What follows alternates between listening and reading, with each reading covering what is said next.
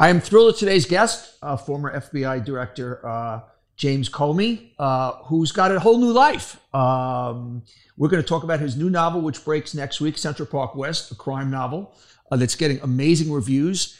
Uh, you, for people who are not seeing the video of this, I'm looking at a very different man. He's relaxed. He's in a crew neck sweater. And it seems that uh, he's got a, a new glow about him. Mr. Director, what a pleasure to have you on On Brand. It's great to be on with you, Donny. It's an honor, and I hope you're seeing the benefits of five or six years of sleep, uh, yoga, and a little low stress. Good for you. Good for you. Uh, let's get right into the book because, uh, first of all, before we get into the book, you're 62. I'm somebody that kind of keeps reinventing myself. Give some advice out there to people who kind of at 60 feel, well, there's no new paths and whatnot. Give me the kind of genesis of how you kind of reinvented yourself to start to be a novelist, which is incredible. Yeah, I hope folks, no matter what age they are, will realize that look, life is short. We're so lucky to be alive. Try new stuff. I mean, don't do crazy things, but but try new stuff. It keeps you energized and makes life interesting. I'm I'm nervous about writing a book because I want it to succeed because I want this to be my career. I I always loved to write and was a journalist as a high school kid and a college kid and got away from it obviously because I was doing other things, but I got back to it because an editor of my nonfiction stuff said, Man, you can write stories, you ought to try it. And the farther I got from government, the easier it was to think about that. And I gave it a shot and I've I fell in love with it. Harder than nonfiction, but more fun. And I love it so much. I want to do this till I'm old and foolish. How do you even go? I, nonfiction is one thing. How did you even know how to even attempt? I, I, take me kind of through the process. You never wrote a novel before. You have an idea in your head. Take me through kind of the arc of, okay, I got this idea. And obviously, a lot of it comes from your personal experience. This is a crime story, as a young uh, assistant uh, DA prosecuting a case, uh, a organized crime case, and how it kind of entwines with a, another case about a woman who's been framed uh, for killing the, her husband, who was the governor. So you're bringing out, and your daughter's experience, who's a who's a, ADA, really fast rising ADA in the Southern District other than just kind of you having experience in this area, take me through the craft of it. Yeah, a big part of it was uh, dating well in college and then marrying her because my wife had read a tremendous amount of fiction and crime fiction and could steer me. First of all, she's a great story vision person. And then she could say, nah, it's not making sense. So uh, have in mind a story and then go and write it. And it was easy to write in a sense because I was writing from what I know a mix of both back in time nostalgia and then thinking about my daughter who when i was writing this was on her feet in the old federal courthouse in manhattan prosecuting Ghislaine maxwell jeffrey epstein's partner in abusing young girls. And so i could think about my daughter think about the work i had done and just tell stories. That's the first thing. Second thing is have people close to me who will tell me the truth. When i finished a draft of it i found people who knew this world better than i and i said look don't blow smoke up my butt tell me if this sucks. And if it doesn't suck, tell me in ways it could be better. And I was lucky to have those people and to listen to them. And that's how it worked out. You met with you, every morning with your wife, you would sit down and she would critique, and I'm sure probably, as you said, with no bullshit, what the work you had done the day and the night before. Yeah. And I found a way to do it where it hurt me less uh, emotionally because I had her, rather than tell me over coffee that I suck, do it on a Google Doc. And so write in one of those little bubbles, comment bubbles, this isn't very good, or your character's voice is drifting, or I think you ought to think about a different way to tell this part of the story. And then I could go through the stages of denial. First of all, she's wrong. Right. Then reading it again, saying, oh, sh- shit. Yeah, yeah, she's right. Then when I saw her coffee the next day, I could say, you know, that was very helpful. Thank you for that. So that was the way the process was less uh, painful to my ego. Two of my good friends wrote blurbs for your books. First one, Harlan Coben, who's one of my favorite guys in the world. I want to read that out loud. James Coben, James Comey's intimate knowledge of law enforcement makes Central Park West a winning legal thriller, but the book is so much more an insider's account, memorable characters, a gripping plot, and breathless pacing combined for a truly outstanding debut, one that announces a bold new talent in the mystery genre. Coming from Harlan Coben, who's prolific, I mean that that's that's quite those kudos are quite impressive he is not only a great writer, he's well, you know this. He's a great person, the best, hilarious, thoughtful, kind, and so yeah, I'm I'm grateful that he thought that of it. I'm intimidated, obviously, Right. and and told him I feel like you know an incredible imposter. But again, knowing that people like that wouldn't BS me helped and Yeah. gives me. I'm not entirely optimistic, but made me cautiously optimistic. another amazing professional and delightful human being, another dear friend of mine, Nicolle Wallace. I'm going to read it. I love this novel, cannot put it down. Central Park West is a smart, nuanced legal thriller that truly delivers. It's a modern good guys versus bad guys story in which all the good guys are actually, we love this, strong, steely women. It's a smart, satisfying read that I cannot recommend more highly. And that's Nicolle Wallace, of course, the, the, uh, the uh, host of Deadline. Tell me the, the kind of the essence of why the kind of women rule in this book. I, I've written a book, and one of my chapters in the book is what I call the female superiority doctrine. That I think women are superior to men, and, and something tells me you kind of uh, are on, on that team. Yeah, me too. I agree with your take. Nicolle is one of my favorite people in the world. And she texted me that uh, at the end, I think of night one, she said, I've read half this book already and I'm going to read the second half tomorrow night. And she did. And she made that point that her favorite thing was that I had found a protagonist and key characters who were female. It wasn't hard because I'm surrounded by strong, smart, thoughtful women, right? I've got four daughters who are tall, smart, strong women. Right. One is a, you know, a leading prosecutor in Manhattan, but the others are amazing. And my wife isn't tall, but she's equally amazing. So that's, they have, I've been a lifetime project for them. And they've luckily been patient with me and I, I, they constantly find ways for me to improve, and that's one of the great things that I've. Uh, that's so lucky to be with them. I, I share that with you. I have three daughters uh, who are amazing. I have assistants who are my family who are who are women. Uh, not, my previous life, I ran an ad agency. Seven of my nine partners were women. Uh, so I've always been propped up and surrounded by really strong, smart women, and recognize my own warts and shortcomings. And if I don't recognize them on a daily basis, they they quickly remind me. That's exactly right. And look, it's painful to be wrong and and short-sighted and all the things that I can be and am. But what a gift to be surrounded by people who love you enough to tell you the truth. And so it's been the joy of my life and that that I could think of them in writing this and and involve them literally in the critiquing is uh, is just a gift. I opened the podcast by talking about how, for people who can't see, you look like a different man. You are smiling, you are relaxed. Uh, talk about just life in general now as a private citizen and a novelist versus somebody who was in the center of the universe, uh, making decisions that have have impacted who we are as a society. The weight of running the FBI, the weight of running the Southern District, and I use those that word because you do have the world on your shoulders. And it's just talk to me just how you feel differently now. Yeah, the weight is the right way to say it. The FBI job never leaves you. It's it's 24 hours a day, even when you're asleep, because there are people in your house. There's a, protecting you. There's a secure room in your house where things you might have to read or conversations you might have to have. It just sits there silently reminding you that the job is still here, and so it's it's nonstop. I tried very hard to be disciplined about sleep and exercise, but you can't, you just can't get enough of it the way you can in a after you get after you get fired. But the job weighs on you, and also in weighs on weighs on me because of my personality. Harlan Coben said this about himself to me one time, that he said, "I'm a socially adept introvert."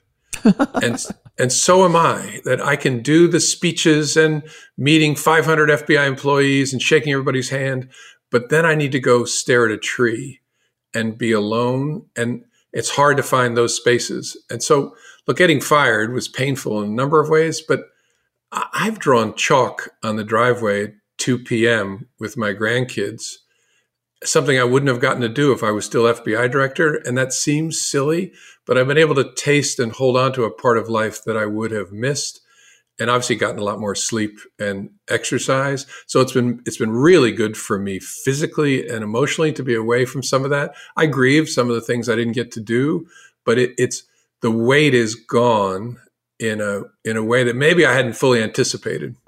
What do you grieve that you didn't get to do?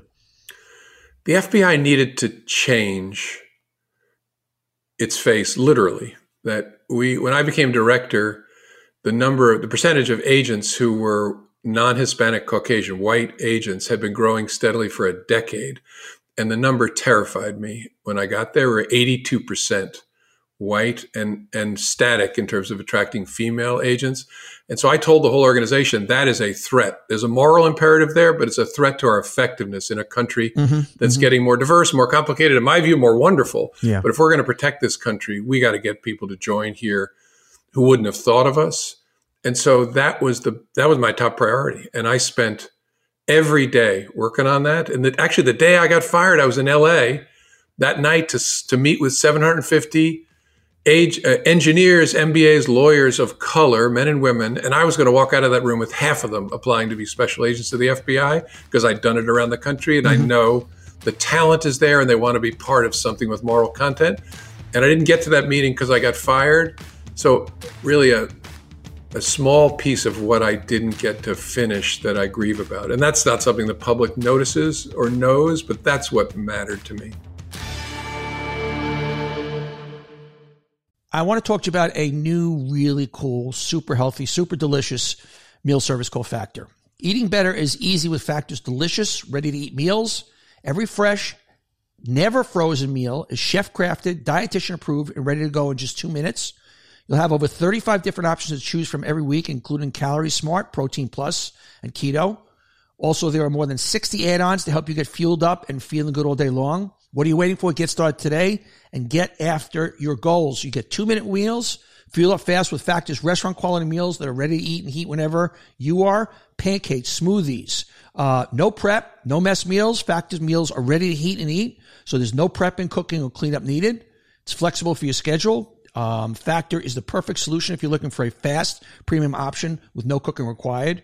Sign up and save. We've done the math. Factor is less expensive than takeout, and every meal is dietitian approved to be nutritious and delicious. So stop doing takeout.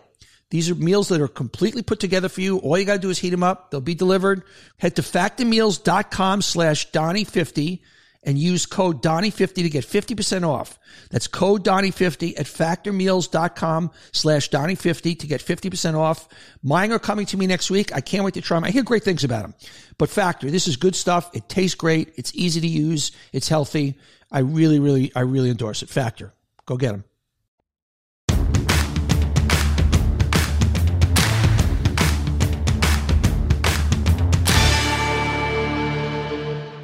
You mentioned the word imposter before, and you you're the director of the FBI. Do you ever kind of say to yourself, Jesus, how what am I doing? Isn't there somebody more equipped to do that? I mean, because most very successful people somewhere in that have, and they do the job. But um, you know, I even just as a guy on TV, I'm always saying like, isn't there somebody more equipped to be analyzing this than me? And the answer is no. But talk to me about that. Yeah, yeah. So, and if you don't have that feeling, you're an incredible jerk and you shouldn't be in a leadership role. I can remember the first time I sat in the Oval Office and I looked around at the chairs. I didn't have to speak in that meeting. And I thought, oh my God, it's just us. Yeah. If the, if the American people only knew, I mean, these are talented people, but what the hell am I doing here? And I remember at FBI, I'd walk into a room and people would stand and I'd want to look around behind me saying, who, who, who just came in? For? Yeah and and they'd be nervous when they spoke to me. And my wife captured it. She said they're not standing for you. They're not nervous because you called them. It's the role. And what you need to do is use the role. Get over your discomfort because one way you can deal with that is sort of shrink a little bit. She said get over your discomfort and use the role for good. You can make you can call people who are sick. You can ask about their families and that takes you 5 seconds. But the role means something deeply important to people. So use it for good. And so I, I got comfortable with it. Not that I ever felt like I deserved to be in a place, but I had this gift and I could use it to try and touch people in a good way that had nothing to do with who I was. You know, I realized that the imposter thing and, and how it, it, not only yourself, but other people. I remember I, I got hired to work on the Clinton ad campaign in 92. And I was sitting the night before I was going to meet the future president. I was sitting at a rib joint next to uh, Stephanopoulos at the time, James Carville, Mandy Grunwald, Sting, you know, kind of the inner circle that was going to be running the country if he got elected. And I remember listening to the conversation and going, okay, they're smart. No geniuses there. Like, I mean, not like what we forget is the people who are running the world are just people. And it's that simple. And so you saw that front, not only in terms of looking in the mirror, but front and center as you dealt with the, the most powerful people in the world. Yeah. And I, not all people think of it the way you do. And, and I can remember looking at people in positions both in the private sector and in the public who appeared not to realize, right, that they came into this life, you know, go in the bathroom in their pants and they're going to go out the same way. They don't, they don't appear to realize that we all are people that some they deal with that discomfort of the imposter complex by pushing the imposter part down and those are the people that bug me the most yeah hey let, let me get your take on some current events obviously we have a president who uh, this seems to be four involved in four legal cases one of them he's already been indicted in i'd love you kind of to get some inside baseball some handicap them uh, first the new york case a lot of people kind of are going is ticky tack and shouldn't have been the first case. Not that the four cases are going to be coordinating with each other. Talk to me about your take and how you see that playing out as far as his uh, falsifying business records in the Stormy Daniels case. Yeah, that bit about that, you know, they should have been sequenced differently, as you said. shows that folks don't understand. Look, yeah. the, the, Manhattan DA doesn't sequence with anybody. Yeah. When I was the U.S. attorney next door, part of getting the part of uh, being effective is trying to build a relationship with those folks. They shouldn't coordinate. They don't sequence. To my mind, I don't have a particular view on the case, but the, what's wonderful about it is this is what the rule of law looks like. Yeah. Right? A DA takes evidence to a grand jury, they obtain a charge, they provide discovery to the defendant who gets a counsel, and then they appear in court. And so this is, I think, a great object lesson for the American people of this is how it works. And it's particularly useful lesson in the case of a guy who's tried to take a flamethrower to the rule of law at all levels in the country. And so I don't know how the case will turn out, but to my mind, it's a reminder the rule of law stands in America no matter who you are. And that's a great thing. Uh, Ty Cobb, who's Trump's former attorney, came out, I think it was yesterday, the day before yesterday, and basically said the documents case, which most people believe is kind of the, from a legal point of view, when you listen to legal pundits, the, the most kind of potential slam dunk case, he literally said that he believes Trump's going to end up in jail. I'd love your thoughts. I think that's, again, I only know what I see from the outside, and I know from doing investigations that you never get a clear view from the outside. But based on what I can see, I agree with the assessment. That's the most likely case to be charged because it's the one that offers the fewest complications in proving Trump's state of mind, which is a challenge for any prosecutor because his mind I imagine inside a, a, Super Ball bouncing around, boing, boing, boing, boing. and so proving at any moment what he's thinking when even he may not know what he's thinking is a real challenge. There, it's cleaner, uh, easier, a, a, more confined factual universe. And so I would bet that that's the most likely. Now, how likely? I don't know at this point. I think it's more likely than before the Manhattan DA charged him because I do think – there was this cultural Rubicon with respect to charging a former president that was crossed in the Manhattan case. And so I think makes it more likely that the Justice Department and the special counsel will charge him. I, I don't know how to handicap it, but I think it's, if I were his lawyers, I'd be thinking it is a significant possibility, a significant likelihood that they will charge him. As a legal novice, I go to the Georgia case and I hear the phone call where he says, find me 11,000 votes or whatever the, the number was, the exact number. So to me, not being a lawyer, but I go, wow, that really seems like a smoking gun there. That's a, talk to me about that case. Again, from the outside, I don't see it that way because I see it open to the defendant, in that case, Donald Trump, to say, I honestly believed that the election had been stolen in Georgia and our margin of defeat was 11,000, whatever. So, of course, I, I think I, we could have found 50 or 60,000 votes, but all I needed to find were 11,000. And so that's why I said it that way. I mean, Donald Trump really is, I thought I was being too dramatic when I first, my first impression of him was as a mob boss, but he really is careful to speak in a way. He's never going to tell you he's going to burn down your shop. He's going to say, well, you have a really nice shop. It'd be a shame if something happened to it. I hope you have insurance. Yeah. So what did he mean by that? So I, that's my worry about the Georgia case and its strength if they were to charge Trump. Go back to your first interaction with, with the president, with the then president. It was in a conference room, first week of January 2017, when we were there at President Obama's direction to brief him on the intelligence community's assessment of Russian interference.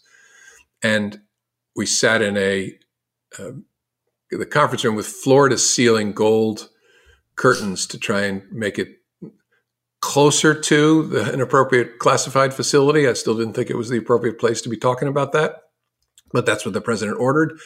And so we briefed him, and the details of that weren't what struck me. What struck me was I kept having this reaction to him where the image of the Cosa Nostra cases I had done Amazing. and the boss kept popping into my head. And I, and I had a conversation in my own head where I was like, stop, stop. You're being dramatic. What? But there was something triggered in my head by the way he acted, the way his followers acted that triggered that comparison in my head. And honestly, as I look back now, it was not uh, overly dramatic. Something in my my brain was picking up signals that it turned out, I think, to be pretty close to what it was.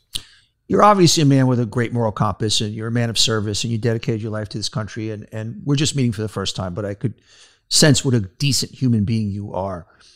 Obviously, quote unquote, the decision, uh, the email decision. This is something you live with every day. You've been asked about a million times.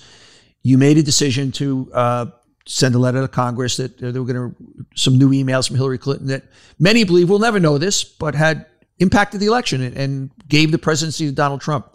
You've watched, you watched the four years, you watched even since he's been there, the the havoc that this cruel man has wrecked on this country. How how do you what do you say to yourself? How do you come to terms with it? um, any Monday morning quarterbacking now on that. And this is this is something that has defined your life in many many ways. Yeah, no, it definitely has. I look watching what Donald Trump is and has done just deepens it, the pain in a sense that I I deeply regret that yeah. we were involved. And so it has been an occasion for me a thousand times to go back and review the decisions. And I, the honest answer is I don't think, given what I knew then, I could have done something different. I really think that decision, if people study, it'll stand the test of time. But look, it just totally sucked. I mean, both yeah. doors led to hell. Yeah. I mean, our yeah. two choices. So I don't say something that we've discovered tens of thousands, hundreds of thousands of emails that including ones from the BlackBerry device that we had never found. And my team's telling me the result might change and they can't finish the review before the election. And I've told the American people this is over. And I fought the Republicans saying, no, no, no, there's no there there. You can go and vote knowing the FBI looked at this. This thing is done. Trust us. Now I know that's not true. And I don't say something. Yeah, you were fucked either wow. way. You were fucked wow. either way. Yeah. And yeah. so look, I I said people, that on the air at the time. I, I mean, I said you. I, I mean, a lot of people were came against you. A lot of people were. I was like, I, I, this is one where you can't win either way. I mean, you, you yeah, I, and I felt it at the time, and I knew at the time that even people of good faith were never going to see the decision the way we see it. I told my team this because they'll always be looking back down the path we chose towards the forking in the path, and so I knew that at the time. But look, I'm proud of the way the decision was made, the things we thought about, and and I, people have asked me, well, should you have considered? Surely you didn't think Donald Trump would be a good president, then shouldn't you have done something to stop that? And my reaction is, you don't want to live in a country where the FBI director does that. Yeah. But of course, I wasn't trying to help elect Donald Trump. I wasn't trying to hurt Hillary Clinton. Just as in investigating Trump, we weren't trying to to hurt Clinton, help Clinton, help Trump. We just we really didn't want to be involved. But it it so look, it's very painful. I I hope we had no impact. And sometimes I console myself that watching the polls tighten in 2020 as the days tick down, watching it understate Trump's support, and I was home in my pajamas in 2020. Maybe someone will show that it really didn't have an impact. But the truth is, we assumed we might have an impact uh, either way, and we had to try and make the best decision. And and so mm, that's still how I think about it. As you watch the years tick by, and you watch the days of Trump and, and the uh, atrocities and, and, and, you watch January 6th, was it being that you could have gone down two roads? There had to be a piece of you that said, you know, shit, I know the FBI shouldn't have made it, but I could, the country might have been in a better place had I made a different decision. Yeah, I've asked myself that many times. If I could go back in time, should I have done what I thought was the wrong thing for the FBI and considering the values of the institution I led because of the greater good? I've asked myself that a lot of times. And the answer is, I hope I would have the courage not to do that if I could go back in time. Because again, you, you don't want to live in a country where the FBI yeah. director is saying, you know who I think should be president? First of all, because it's inconsistent with the role, but you might have a director who would have a very different view of yeah. who should be president and might very much want Trump to be president. And that path, I think, leads to the destruction of any independence in our law enforcement. And so I would hope I'd have the courage not to do that, but I've asked myself that same question. Take me through the night before, you with your wife. Obviously, you what you talk to your wife about everything. Just as a human, how you were making that decision. You know, like you you just it, it's such an earth shattering decision. I'd love to just kind of be in your home with you and your wife and just kind of think, just getting inside your head at that moment. Yeah, I was really struggling because I actually could see the decision clearly. That I actually, it sounds like a weird thing for me to say. I actually don't think it was a close call. There were two doors that led to hell, and I couldn't choose the other one. But I also knew I had baked in this would be really bad for me personally. The other decision would have been much better for me personally. Yeah. But I actually, I don't remember worrying about that. I remember thinking, oh my God, this is going to hurt the FBI. And, and so I remember that weighing on me. And I don't remember a lot of conversation about the merits of the conversation of the decision with Patrice. I just remember her saying, look, I get it. Why does it have to be you? and and I I remember saying to her at the time, look, I I had my chief of staff tell the attorney general's chief of staff, here's what he thinks has to be done, but he would welcome a conversation with his boss, the attorney general. And the message came back, she does not wish to speak to him. And so I also felt like, oh God, they're yeah. just going to let me take this yeah, hit. Yeah. And so I think that was also weighing on Patrice. That's what she meant. Like, why does it have to be you? you? Yeah. And you know this this uh, show called the Comey Rule. It's not my movie, but sure. The the guy who wrote it did a job that surprised me of capturing the pain of my family in a way that I don't think I had fully appreciated. You're so in the moment that you don't really think about what they're going through. And I started crying watching that movie because all of a sudden I could see you fool, you didn't see what this was doing to the people around you. Yeah. So Jennifer Ehle, the actor, captures my wife in eerie ways, but she captured the emotion that I wasn't fully seeing. Because honestly, as much as I love her, it wasn't relevant, right? I I had this decision I had to make, but she had this pain of knowing it might influence the election. She very much wanted first woman president, which I totally get.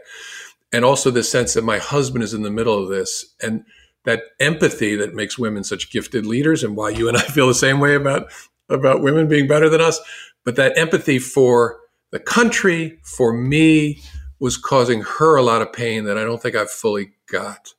And so I, I don't think I can see that moment clearly, except in hindsight. And that movie helped me see it, believe it or not. I'm going to just ask a wacky question that's off topic and just something on very personal. As a five foot 10 guy, how's it being six eight? Talk to me about the pros and cons because I'm fucking jealous as hell. Here, here's the weird thing in my mind's eye, I'm the same height as you. Okay. Because I grew so late. I, I, got my driver's license in New Jersey at Christmas time of my senior year of high school, and I was 5'11 on my driver's license. Oh, wow. Wow. And so I didn't grow, I was a year young for my grade as well because of the quirks. I was a New Yorker as a kid and the quirks of New York kindergarten deadlines. So I was 16 and middle of my senior year of high school, and I was 5'11.